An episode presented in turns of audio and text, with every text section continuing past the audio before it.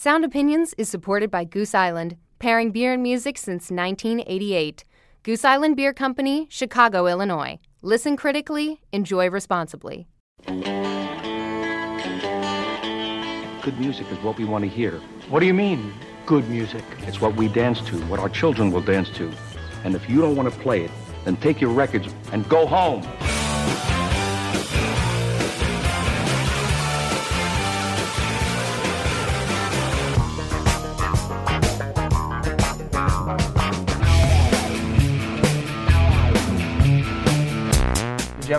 Band?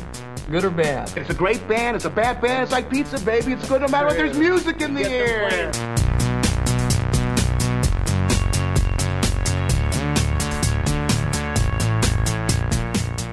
Welcome to Sound Opinions from Chicago Public Radio and American Public Media. I'm Jim DeRogatis, the pop music critic at the Chicago Sun-Times. And I'm Greg Kot. I write about rock and roll for the Chicago Tribune. Today, on the world's only rock and roll talk show, we are uh, mourning the loss of one of the most tragic figures in rock history, the founding member of uh, Pink Floyd. Absolutely. And we're going to pay homage to Syd Barrett and uh, maybe uh, illuminate some aspects of his story that you're not familiar with. Maybe you don't even know who he was in general, but it's a heck of a tale. We've also got reviews of the new album by Thom Yorke, the moonlighting Radiohead frontman. Uh, we just had Radiohead in here a while back, but we'll take a quick look at his album. The uh, newest from India RE. I've got a Desert Island jukebox pick, but once again, Mr. Kot, we are burying the lead. We had an in studio guest who uh, is just an extraordinary performer. One of the most engaging uh, hip hop artists of our time, I think, Rhymefest, uh, with a live performance and an interview. And we'll be sharing that with you in a few minutes. But first, as always, the news. Living in my own world. Didn't understand that anything can happen when you take a chance. That is the biggest selling album of the first half of 2006. You don't know what that is? Ask your teenage daughter or ask your teenage daughter's friend. It's called High School Musical. It has sold 2.6 million copies so far in 2006, by far the biggest selling album of the first six months of the year.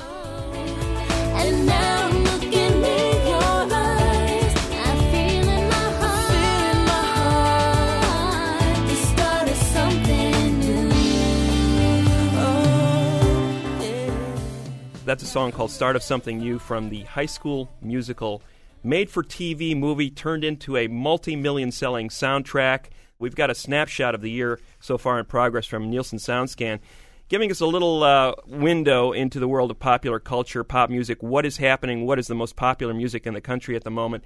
That, Well, folks, is is the- the most popular album in the country. Those right are now. two separate things, Mr. Kot. There is what is happening in terms of like artistic growth and actual, you know, zeitgeist of the world, and then there's what's actually selling. I mean, it's always kind of revealing, even though we make our livings monitoring pop music, right? I mean, it's revealing when these numbers come out because, like, I look at it sometimes and say, "Wow, you know, what does that have to do with what I do here?" Well, it, it, it shows you the tremendous uh, buying power of, of young teenage girls still. 2.6 million. I mean, by far, not even close. There's not even Yeah. a close second place. High School Musical, 2.6 million copies so far. Rascal Flatts, a country act, with uh, not even 2 million in second place. James Blunt, who we've made sport of, the 21st century UK answer to James Taylor. Uh, Only at sappier. 1.6 million, yeah. Uh, Mary J. Blige uh, at number four with uh, 1.5 million with I- a breakthrough record. A pause here to applaud that. Yes. That's the first good record that's actually Happy to hear Mary J. Blige. Carrie Underwood uh, continuing the American Idol franchise with a with 1.5 million sold of Some Hearts. We have a various artist compilation at number six. We have the rapper T.I. at number seven. We have the Dixie Chicks, who, uh, although at number eight with 1.2 mil, that is still a little bit of a disappointment given the context of their previous best-selling albums that have been in the 10 million range. Andrea Bocelli, the uh, the pop opera singer, is at uh, number nine, and the biggest-selling rock act. Mr. DeRogatis in 2006. I Can you don't know if possibly I'd- guess who it is? I would. I don't know if I'd call them rock. I don't know. Nickelback. This Canadian band, they have been uh, made mincemeat by every critic in uh, in North America, I think, and yet the fans just keep on buying their records. So what do we know, right? Uh, you know, aside from Mary J, there's not a single one of those. Record here that well, you and wanna Dixie own? Chicks. I, I, so I guess there's two records in the top ten selling albums of 2006 that we actually are even intrigued enough to like examine. You know, which is weird. A high School Musical, and my nine year old is obsessed with it. She keeps asking me if I've talked to Zach. Yeah. You know, she's, what did you do today, Dad? Well, I was on the phone with the Rolling Stones, U2, and uh, Paul McCartney. Yeah, but did you talk to Zach? I don't even know what that means. You know, what? I don't know. You know, uh, she's obsessed with it. It's insidious. If you grew up in the 50s, the equivalent of this would have been West Side Story. If if you grew up in the 70s, the equivalent of this would have been the Grease soundtrack. And Yeah. now, for this generation of kids, you've got High School Musical. Hey, kids, let's put on a show. There's a sequel coming up in 2007. Give him that diatribe, Jim. I know you're looking forward to that. Now, the uh, the biggest selling genre of music in the first half of 2006, country music, up by 18% over last year. Alternative rock is the uh, biggest downfall from 2005, down 15%. The alternative rock Yeah. format. Back up a minute, Mr. Kot, because not only is Disney bringing us a High School Musical, but they also, an imprint of Disney, Lyric Music, is bringing us the number two album, Rascal Flatts, right? You said they were at number two? Yeah, almost 2 million copies sold in the first half of 2006. Me and my gang, Rascal Flatts. Who are these guys? these these are, are young kids, fourth generation Nashville guys who, you know, are theoretically country, although I have a hard time hearing it. I mean, it's, you know, it's it's country pop. It's that highly Yeah. overproduced stuff that passes for country. But they are already on their their fourth single from this album. They've even spawned with this fourth single, I'm Moving On. They've even spawned a uh, self-help book with the same title. I've dealt with my ghost and I've faced all my demons. Finally content with the past I regret. I found you find strength in your moments of weakness. For once I'm at peace with myself. I've been burdened with blame, trapped in the past for too long. I'm moving on. I think, Greg, the key number here is overall music sales. The difference between 2005 and 2006. Now, this is albums, singles, music video, mm-hmm. and digital tracks.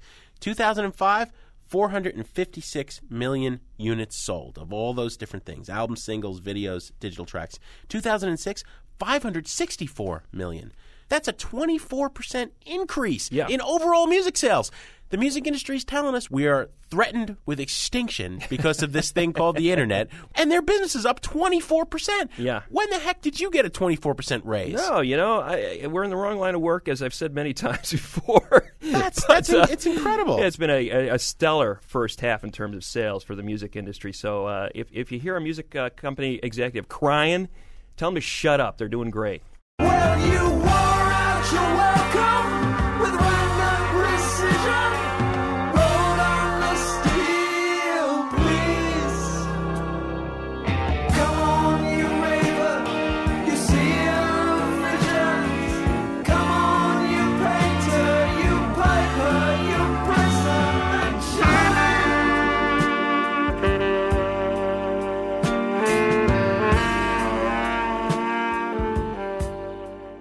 That's Roger Waters of uh, Pink Floyd paying homage to his uh, fallen comrade uh, Syd Barrett on the song Shine On You Crazy Diamond. Barrett had been out of Pink Floyd for seven years at that point in 1975.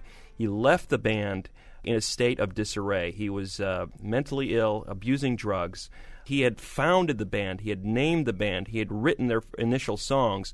So to have the leader of the band essentially drop out just as they were about to uh, taste their biggest fame was a huge blow. That man, the leader of Pink Floyd, uh, the Crazy Diamond, the guy the who painter, the piper, the prisoner, the martyr. that Roger Waters is singing about, Syd Barrett, is dead at the age of 60.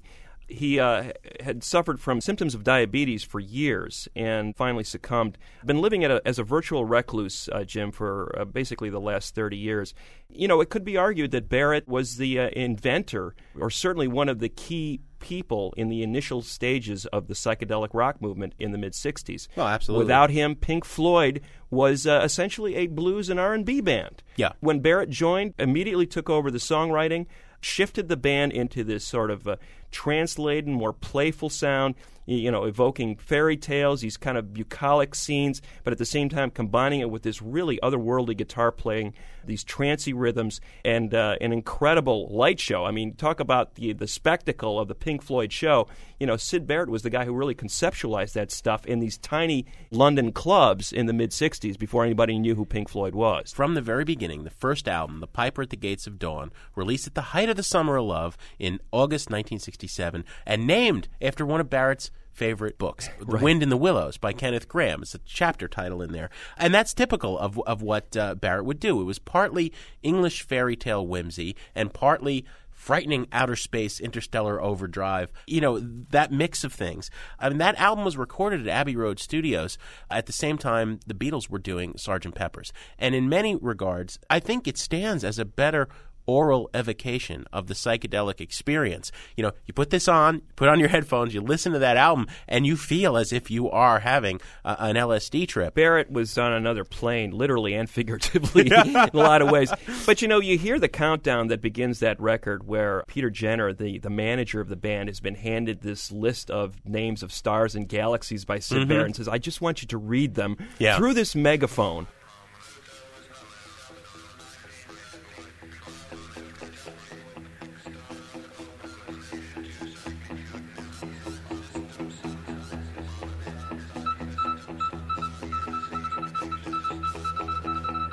And he's literally like announcing the introduction of space rock to the Right, world. And, right. and it's essentially once you enter that world in the first few seconds of the Piper at the Gates of Dawn, you don't come out until you know 40 minutes later. You're out with the last track, and that that was an amazing accomplishment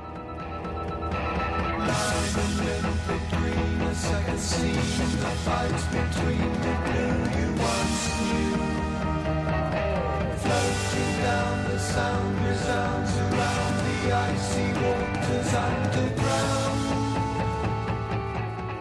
you know, we could go on all day and just name the people who've covered songs by Syd Barrett. You know, David Bowie, and Bowie always cited him as a huge influence and hero. Uh, REM, Pearl Jam, The Smashing Pumpkins, Phish, Widespread Panic, Flaming Lips, Robyn Hitchcock. Well, musicians appreciated Barrett's contributions immeasurably, but I think Yes. if you went to the average person on the street, they Oh, would no, say, no, no, you know, no. Syd Barrett, who was that? Oh no no! they you, would have no, idea. you are mistaken. They have an idea because Pink Floyd, one of the best-selling bands in rock history. Let us not forget Dark Side of the Moon, uh, their their 1973 masterpiece. It is an album about the causes of insanity. What drives us insane? What makes us crazy? Largely influenced. Uh, the the four remaining members of Pink Floyd by their departed founder. Uh, Wish You Were Here. Uh, their their next album, and, and also another of the best selling albums of all time, is about Barrett. Shine on You, Crazy Diamond sure. is their tribute to him. Absolutely. Wish You Were Here is them saying to him, "We, we wish you were still with us." The Wall, uh, we, you know, is about the the things that we block off when we start to lose it and and, and start to, to question our, our place in, in the world. Uh, much of the be- one of the best rock bands of all time, much of their music was inspired by this guy that they only knew for a couple of years. Yeah, it, It- it's, it's tragic. I mean, you know, right up there. I mean, you talk about people like Brian Wilson, Rocky Arks, and these damaged geniuses. I, I think Barrett's story, in many ways, is the saddest one of them all. Yeah. because he never really pulled out of it. we don't really know what happened to Barrett. Schizophrenia comes on among uh, many young men in the ages of 18 to 24 or so. This is right where Barrett was. It can't help to be taking six doses of don't so? LSD a Yeah. day and abusing on top of that, you know, pot and quaaludes. Uh, clearly, it was partly mental and partly drug abuse. But uh, I talked to Nick Mason, the drummer and, and co-founder, you know, with Barrett. He was there from day one in 1995, and uh, it was really revealing what what he had to say about his friend. Well, yes. Um, how do I feel about it? Uh, it's very difficult. I mean, I suppose um, one feels it's a combination of things. First of all, there's an element of guilt because uh, maybe we should have saved him and we didn't know how to. We were, you know, extraordinarily naive about drugs generally and about what was happening and what was happening to Syd you know, what could we have done about it? I suppose that's really one of the, the major elements. Could we have saved the day? Could we have somehow worked with Syd in a way that would have prevented him going so badly off the rails? Yeah. We're not just talking about four lovable mop tops. We're really talking about a, a bunch of crazed individuals who uh, were so busy pursuing their own ends that they weren't even capable of looking after each other. To me, Jim, it's interesting to hear Nick Mason talking about the guilt uh, that they were feeling because clearly I think they were setting off in two different directions. Regardless of Barrett's problems with drugs and with his mental health, I think clearly he was setting off on his own path, and these other guys were sort of marching off in a, in a different direction. They were a very ambitious group at that time. They clearly wanted a larger chunk of something fame, uh, exposure. I don't think Barrett was as much interested in that stuff at a certain point, and it was pretty clear. Which is ironic, though. You know, Mhm. Barrett was a superstar. It doesn't translate in America as much, but he was, you know, a household name and a key figure, the personification of swinging London. That's a great point. He was the good-looking, sexy guy. And he didn't could have want- he didn't- didn't want any of that, He yeah. could have been the biggest superstar, and he was Yeah. clearly the most charismatic figure in Mhm. the entire band. You know, it's very easy to romanticize what is a sad story. I think that that's a mistake that's often made, or, you know, being crazy or somehow being out of touch equals being a genius. Um, Yeah. And certainly a lot of a lot of bad stuff has been perpetrated in, in his name. Uh, I think the way that we remember people on Sound Opinions is by playing the music. There's a lot of bad Barrett music, and there's also some some really beautiful pop songs that came from the two albums that he made before retiring. One of them is called Baby Lemonade, and I'm not going to play the album version, but uh, a track from the Peel sessions where um, uh, David Gilmour from Pink Floyd is backing him up. A brilliant, whimsical, effervescent, psychedelic in the best way, as in wiggy and, and strange and surreal uh, pop song. It's just a timeless song. Why not remember Syd with a smile instead of a, a you know some sadness?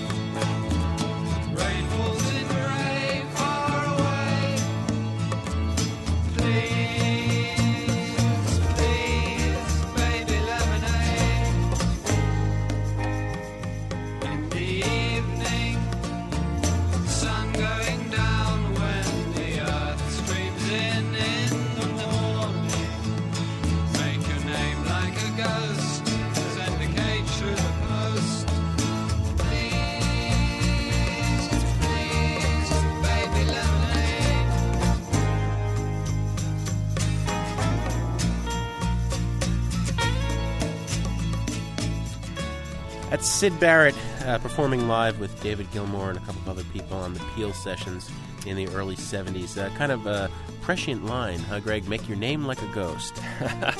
Syd Barrett dead at the age of 60. We're going to be back in a few minutes with Rhymefest, one of the best up and coming rappers in the business right now, live in the studio with a performance and an interview on Sound Opinions from Chicago Public Radio and American Public Media. But uh, before we do that, a little bit more from Syd Barrett, this time from one of his uh, prime disciples, David Bowie, doing a version of Barrett's uh, song See Emily Play, a big hit with uh, Pink Floyd when Barrett wrote it in uh, 1967, and then Bowie covered it a few years later and uh, has been under Barrett's spell ever since.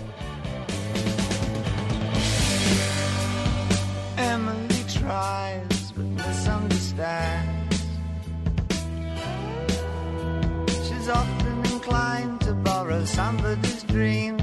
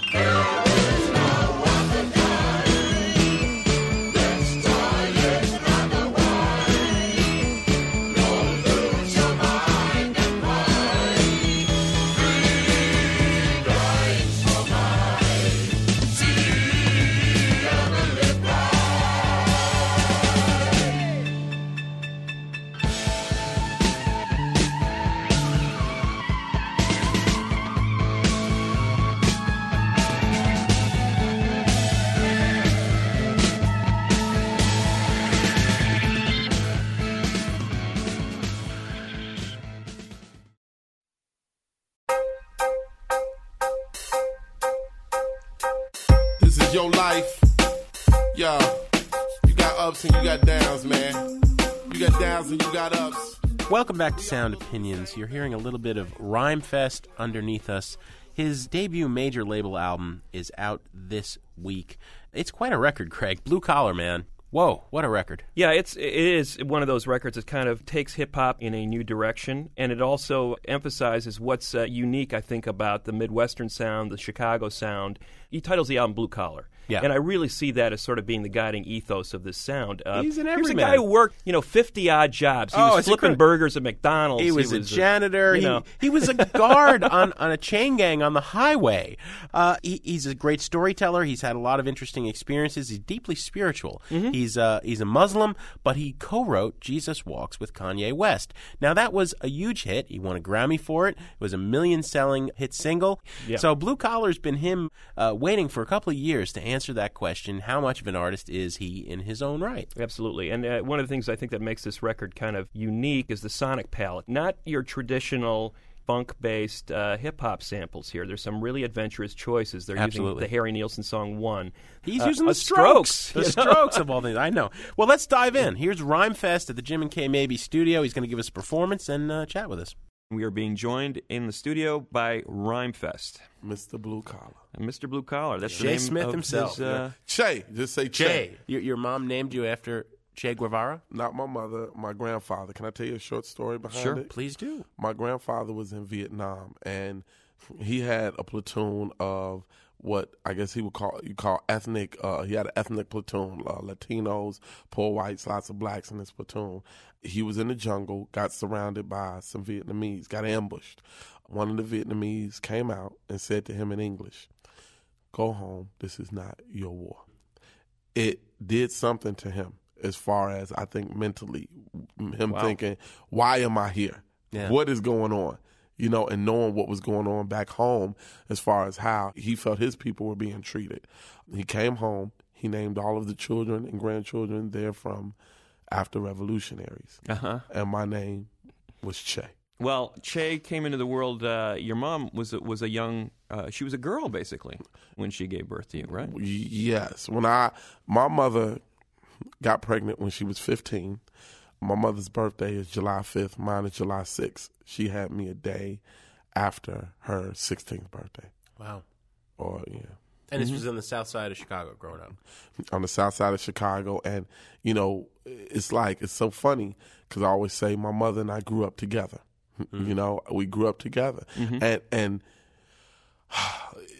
it's like this is what this is why I can relate to a lot of what young people are going through today in, in, in hip hop, you know, because a lot of young people are growing up with their parents.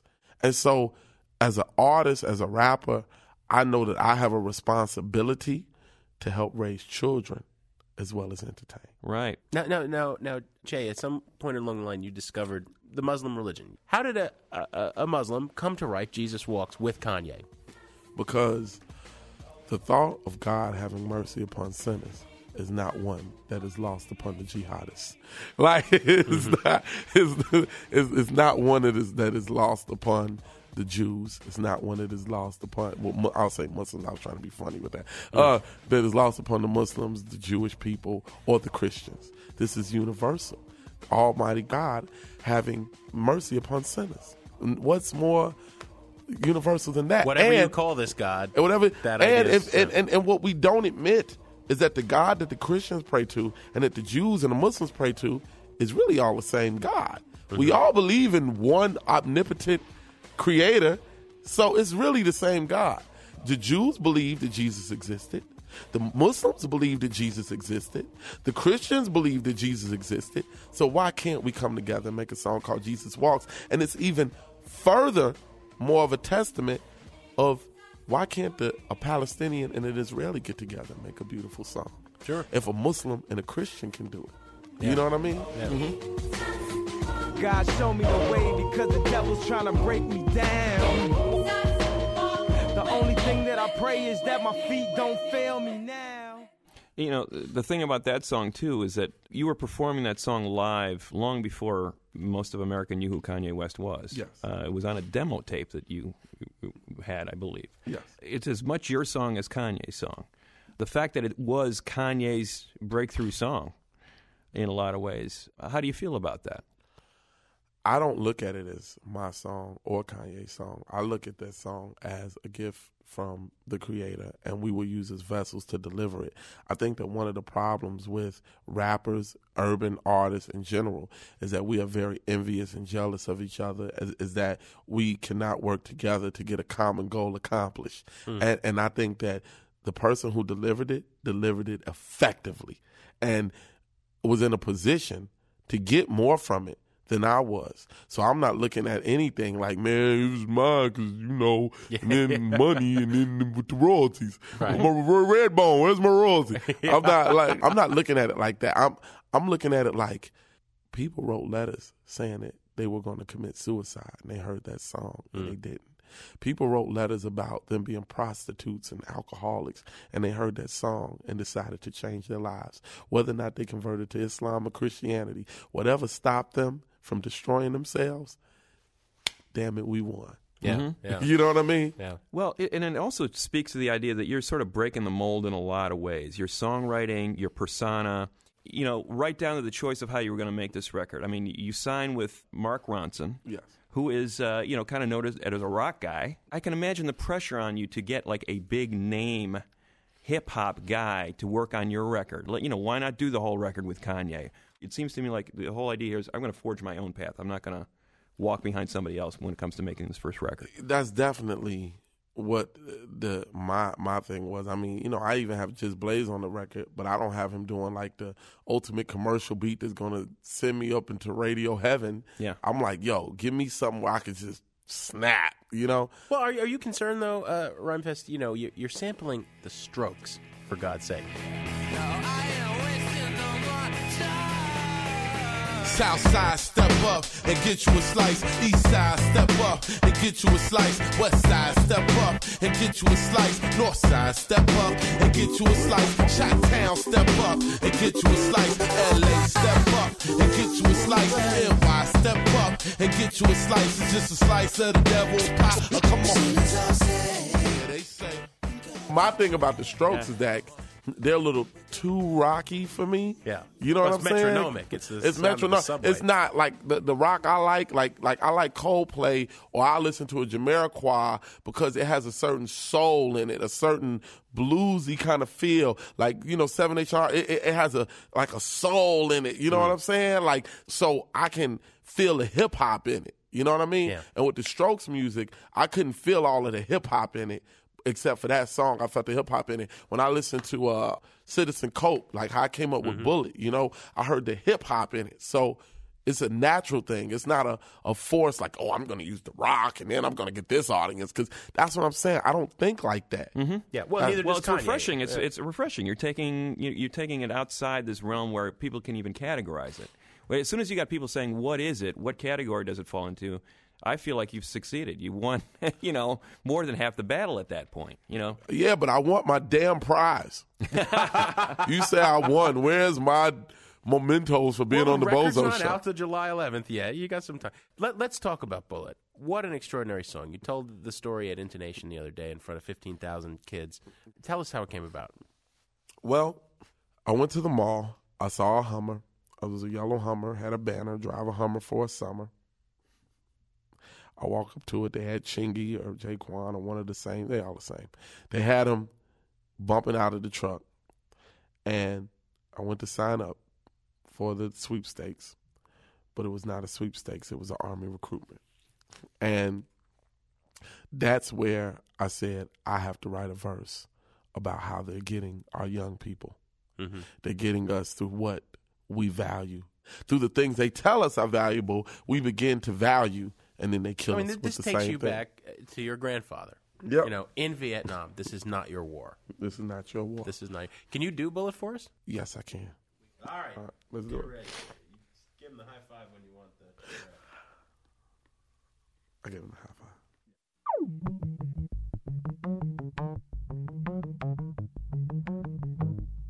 Straight out of high school, we didn't know what to do. Wanted to go to college, but no money was nothing new. Wanted to get away, go see the world and do something new. He got approached in the mall by the army recruit. Told him if you wanna go to school, we got money too. Son up at 18, you'll be out when you're 22. He joined the army airborne, got his uniform with the boot camp. Got some discipline, I rock where they shipping them. He's in the midst of war, bullets flying and missing him. Wishing he was a kid again with his family in Michigan. In the midst of fighting militiamen, one round took down six of them. He ain't really a killer though, taking a lot of risks. This is what a poor person does for a scholarship. He turned around and got a face full of hollow tips. But don't be mad, he died for the But flag. what you done here put yourself between a bullet and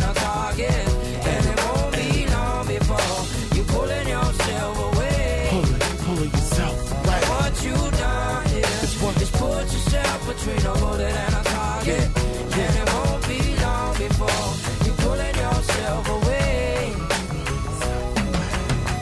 was a player, knew just what to say to her. Get the women back to his layer and layer. If sex had a trophy, he's the Heisman touchdown. Hitting models on beat chicks and buzz down. He got the women with crazy stares. With his lady there, they ain't care. They like, ooh, look at his baby hair. He took them all, put them in a line, and hit five new chickens. He thought they was fine. Got hair from five dope fiends, smoking the dime. Did it all raw dog, and they dog, I ain't lying. And he woke up season with legions. He went to the doctor asking what's the reason. The test read positive, he couldn't believe him. He started blaming God, asking why did he leave him? Pleading, please let the disease leave him. From women that he conquered, he got the What monster. you done here is put yourself between a bullet and a target. And it won't be long before you pulling yourself away. What you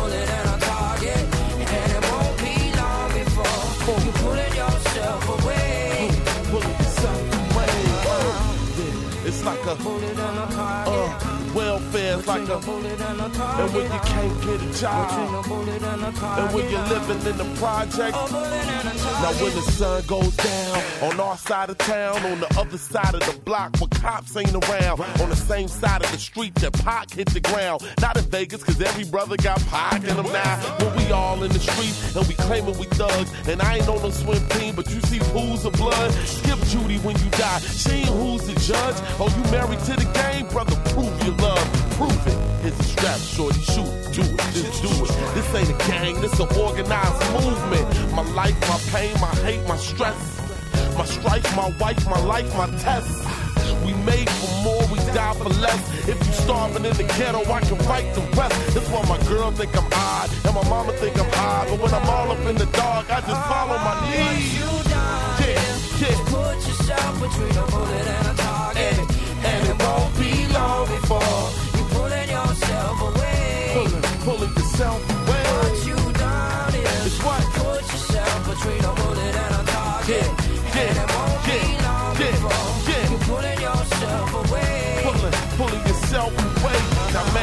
radio. And a target. And when you can't get on TV, and a target. and when you can't sell a record, and a target. and when you living in the a projects, and a target. and when you in this battle rap crap. Ow! Woo, woo. And you know. I must say, Jon Brion played on that record. Yeah. So those Yeah. strings and that that's Jon Brion. That's the Brion thing That's the Brion thing. That had to be fun working with him. Very interesting working with Jon Brion. I He's got nice love, hats. I, oh, boy, George to death. I love the the hats. Yeah. Hats. anyway, Yeah, nice hats. yeah, nice hats. Um, I love Jon Brion. Well, he he is brilliant. You know, when I work with him, I called him a genius, and he stopped me, and he said, "My friend." Einstein is a genius. he thought of the theory of rel- relativity. You know, he said, "My friend." He named some other people that just beyond a shadow of a doubt were geniuses. Mm. He said, "I am brilliant," and I knew I'm what not he a meant. genius. I'm merely brilliant. Yeah. But I knew what he meant that, you know, we throw this genius word around so liberally. I mean, mm-hmm. no, let me not say that because conservatives make liberal a bad word. We throw the word genius around so freely, and we don't really think about what it means. And it just made me have to say, is Stevie Wonder a genius or is he brilliant? Hmm. Is Marvin Gaye a genius or is he brilliant? Is Kanye a genius or is he brilliant? Mm-hmm. Like a genius does things to change the way we live infinitely. Mm-hmm. Whoever invented an airplane is a genius. Nah, I say I don't. I don't know. I mean, there are certain. If you look at the word charisma, Rhymefest, you know, comes from the Greek root for the word Christ. You know, it means th- this appeal where you're in somebody's presence and they have something that you don't see from other people. I mean, I've seen that several times. Greg and I interview hundreds and hundreds of people. I would say, you know, Kurt Cobain of Nirvana was somebody you're in his presence. You say, "Wow, that's special." Johnny Cash, and and you've got an element of that. You're on stage at intonation. You know, you you threw yourself body and soul. A lot of I was standing among a lot of kids who'd never heard of you. They were hooked from three four minutes into your set. Yeah, he was making converts. Yeah, and you I mean you threw yourself into the crowd, you threw you threw every ounce of your being. And there was this charisma. I don't know whether you call it genius or not, I don't know.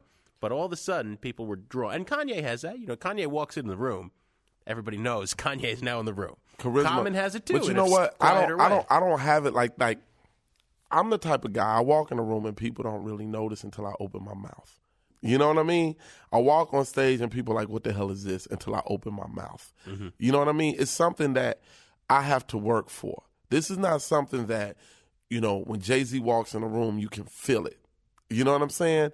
This like yeah, but what about I want to 15 build that. years ago for Jay? I don't know if it was know- that way in the beginning. And perhaps with money and fame, I too will have the glow. But like right now, Maybe I have to better work. stuff to do than hanging out with us. Yeah, well, then I have better stuff to do than throwing my body out to fifteen thousand people.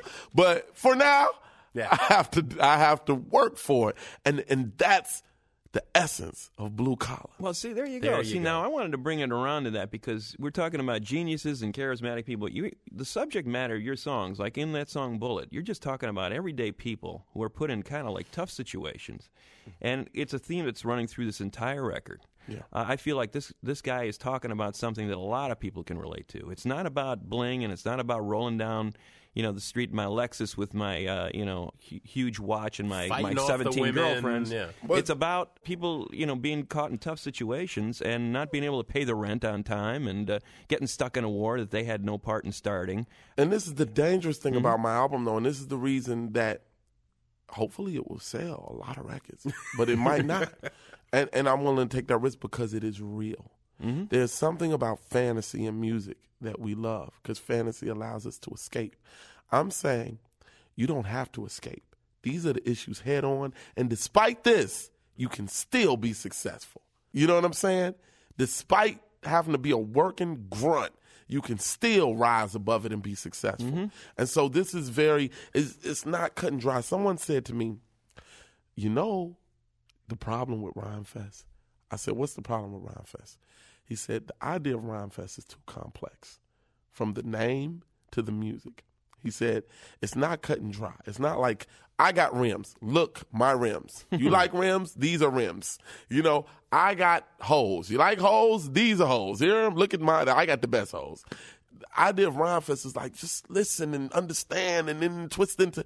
But I said to him, those are the people that I want. The ones that are willing to think. The ones that aren't willing to think, let them die. Let them eat cake. You know what I'm saying? so, like, because someone said to me in an interview, they said, and let's talk about intonations. They said, How do you feel that at intonation there were hardly any black faces in the crowd? Everyone who was there, although there, there were thousands of people, was white and Asian. Do you feel like you're not really doing your job to your community because they weren't there, they're not interested? I said, number one, I don't know that they're not interested because Jesus Walks was huge. I don't know that they're not interested because The Love Below with Andre 3000 sold 10 million records and was played on urban radio. Uh, number two, Maya Angelou once said, It is a shame that the people who I write for will probably never read my books. Yeah. But does that mean that Maya Angelou shouldn't still write for them? Does that mean that Rhymefest shouldn't still fight for them? Man, yes, I'm going to fight. Yeah. Mm-hmm. Because the people that love my music are the people who affect their situation.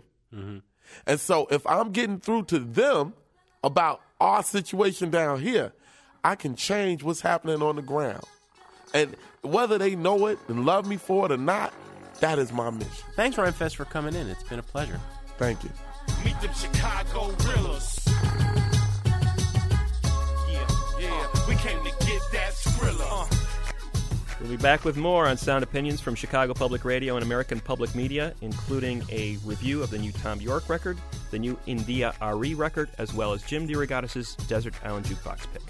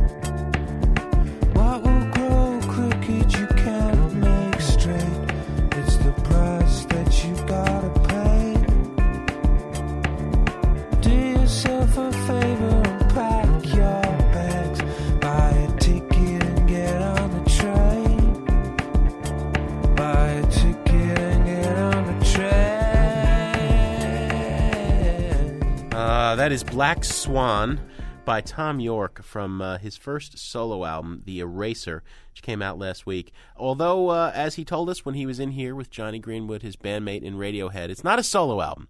I mean, Sure. I have in front of me, it says The Eraser, it says Thom Yorke. It doesn't say Thom Yorke and Friends or Thom Yorke and, and not a solo album. But uh, Radiohead is in the midst of recording their next album. We don't know when it's coming. We don't know if it's going to be on a major label or it's going to be floated on the internet. We don't know nothing. But in the meantime, Yorke has given us these tracks. We talked about it when he was in here a couple of weeks ago. Let's hear a little more of this, Greg, and then we can each give our thoughts on it. We're going to play And It Rained All Night. Let's listen to this and then uh, rate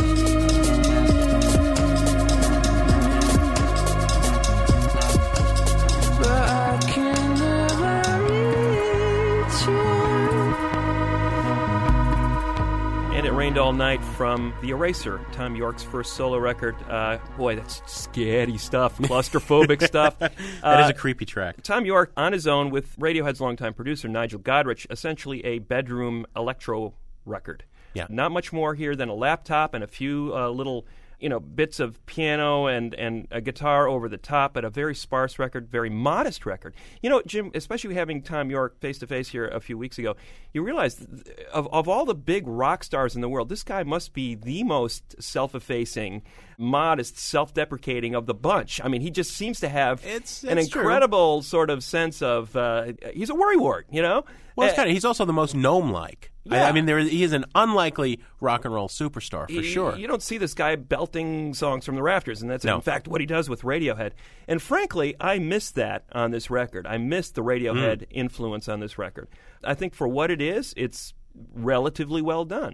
Little blips and bloops, you can almost hear the the demos of future Radiohead songs within a lot of this material. And in fact, he did filch the Radiohead back catalog for leftover scraps Yeah. of, of music That's why he, he create says some it's not a solo tracks. album. There's some Greenwood guitar on there. Exactly. And, and I felt, you know, he put some vocal melodies over the top, and that's Mhm. essentially what this record is. I think if you hear one or two Yeah. tracks, you generally get a sense of what the entire record is all about. Um, I've had a problem with Mr. Yorke for a very long time. I've always enjoyed the sonic invention of Radiohead. I've loved the rhythm section. You know, I love them live. I didn't like the records as much, although I always suspected that someday the light bulb would go off and I would learn to stop worrying and love the Yorke. and this is the album, actually, strangely enough, this is the album that did it. There is Hmm. no rhythm section. Wow. There is no, you know, sonic invention of Jonny Greenwood and his partner. You know, it's just Yorke with some computer backing and, uh, you know, some guitar and piano and those vocal melodies.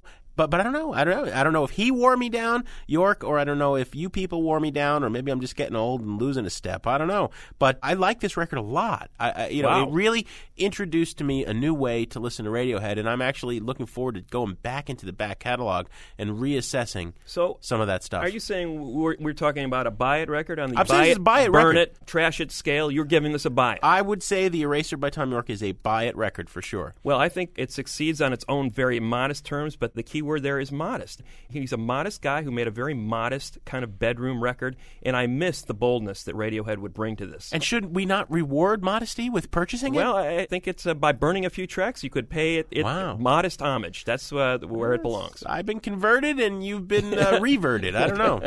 I wanna go where the mountains are high enough to echo my song. I wanna go where the rivers run deep enough to drown my shame. I wanna go where the stars shine bright enough to show me the way. I wanna go where the wind calls my name. No, you're not in the middle of a Seals and Crofts song with those wind, wind chimes. That was uh, from the number one album in the country at the moment, folks. That is India's song from India.Arie's Testimony, Volume 1 Life and Relationship.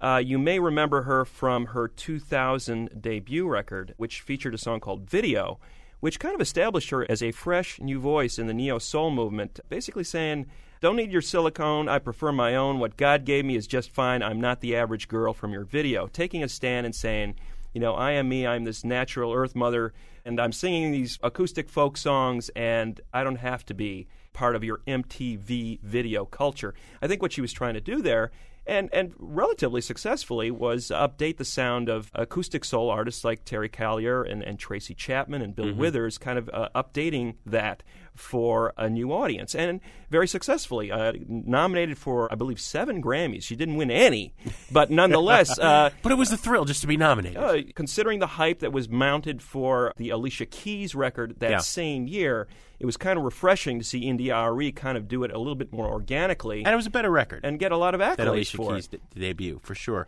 Now she's on her third record. The formula is pretty much the same acoustic based songs about self help, about feeling better about yourself. She's coming off a apparently a pretty tough breakup, a long term relationship that broke up. That is the subject matter for the bulk of this record. And uh, she's addressing it in her usual neo soul, windchimey way. Uh, so let's play a little bit of this record, a song that I think hews very closely to the formula uh, struck by video. One of the bolder songs on the record, actually, I Am Not My Hair from India.Arie on Sound Opinions. Little girl with the pressing curl. Age 8, I got a Jerry curl. 13 and I got a relaxer. I was a source of so much laughter. At 15 when it all broke off. 18 when I went on natural. February 2002, I went on and did what I had to do. Because it was time to change my life. To become the woman that I am inside. 97 dreadlocks all gone.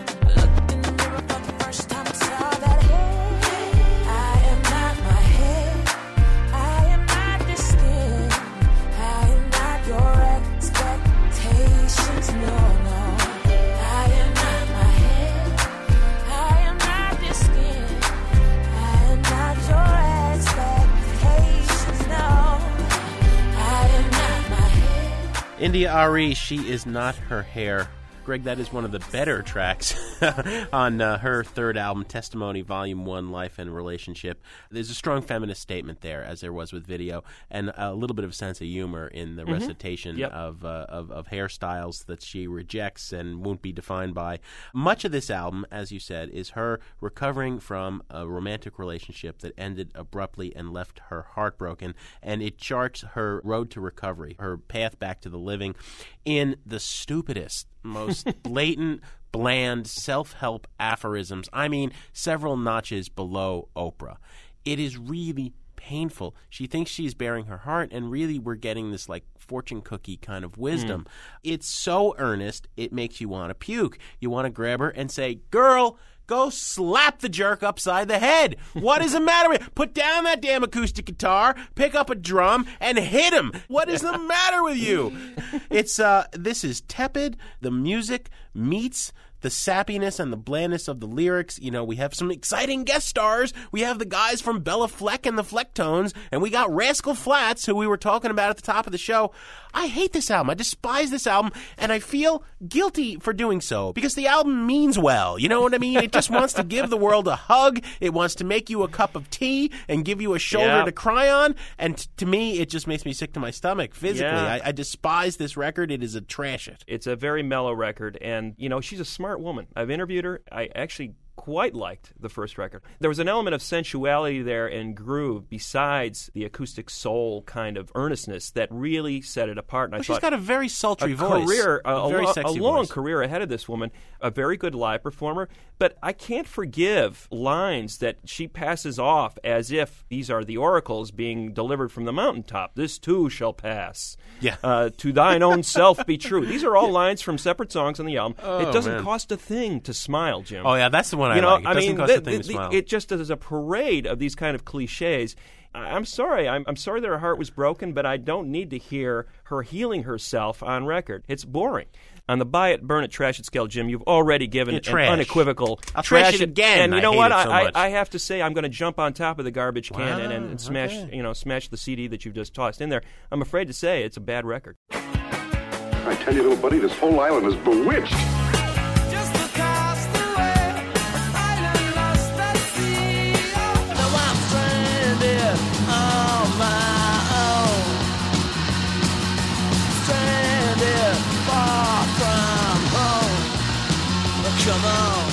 Remember, we were shipwrecked together. Stranded out so far from home. Stranded, yeah, I'm on my own. I love that song, The Saints, and I love this part of the show, Jim. Uh, every week, one of us picks a record that we would take with us to a desert island, and this week, for the Desert Island Jukebox, it's your turn. Well, Greg, we often dig deep and kind of go historical here. This is a sort of recent history, but it touches on uh, something we talked about earlier in the show. Rhymefest choosing some unlikely samples on his new album, Blue Collar. I think the way that he samples the Strokes someday from their first album, Is This It? It's really innovative. I mean, you think about hip hop, you know, hip hop, the word itself is kind of automatopoeic, right? There's that jump, that stutter, that slight syncopation, the groove, the bounce in the hip hop rhythm. The strokes are the antithesis of that. Their rhythm is completely 4 4, straight counting 1, 2, 3, 4, 5, 6, 7, 8. You know, their rhythm is the sound of the subway train rushing at you in Manhattan. The Strokes, of course, are a New York band. They're on their third album now. The formula, though, was already perfect when they debuted. I mean, they rehearsed five, six, seven hours a day. They were very serious about perfecting this sound, which Julian Casablancas, who was on the show a while back, you know, kind of envisioned as an update on the Velvet Underground for the alternative era. But I say their secret weapon, and the thing that Rhymefest recognized, is their drummer because the rhythm is key. There's something about that very insistent, nonstop, almost punch you in the gut, real fast, 16 times in a row in every bar rhythm that uh, Fabrizio Moretti, the drummer, does really, really well. And I'm going to tell you three or four reasons why this guy is the coolest person in rock and The roll. best name in rock and roll. I mean, right? number one, is, is there a better name? Fabrizio Moretti. I mean, what a name. The guy's the greatest name ever in rock history, right? Number two, you know, he's Italian, needless to say, as am I. Yo, World Cup, right? Okay. he's a peop man of my peoples. Number three, his significant other is Drew Barrymore. I mean, what drummer ever in rock and roll has scored a babe like Drew Barrymore? You go fab, all right? What, what about Tommy Lee? I'm sorry, Drew is cooler than uh, Pam Anderson. And and last but not least, I mean, he's a masterful drummer. What he does is very very simple, and yet to play that simply, that consistently, and that insistently, motivating you to really get lost in the rhythm is not an easy task. Uh, There's brilliance in simplicity when it's done the way Marky Ramone did it, or done the way Charlie Watts did it, or done the way Fabrizio Moretti does it. I think that that's what Rhymefest heard. This is the least hip hop rhythm in the world, but he heard a soulfulness in this very white rhythm. Right on. So, all right, so, so this is Someday by The Strokes on Sound Opinions from Chicago Public Radio and American Public Media.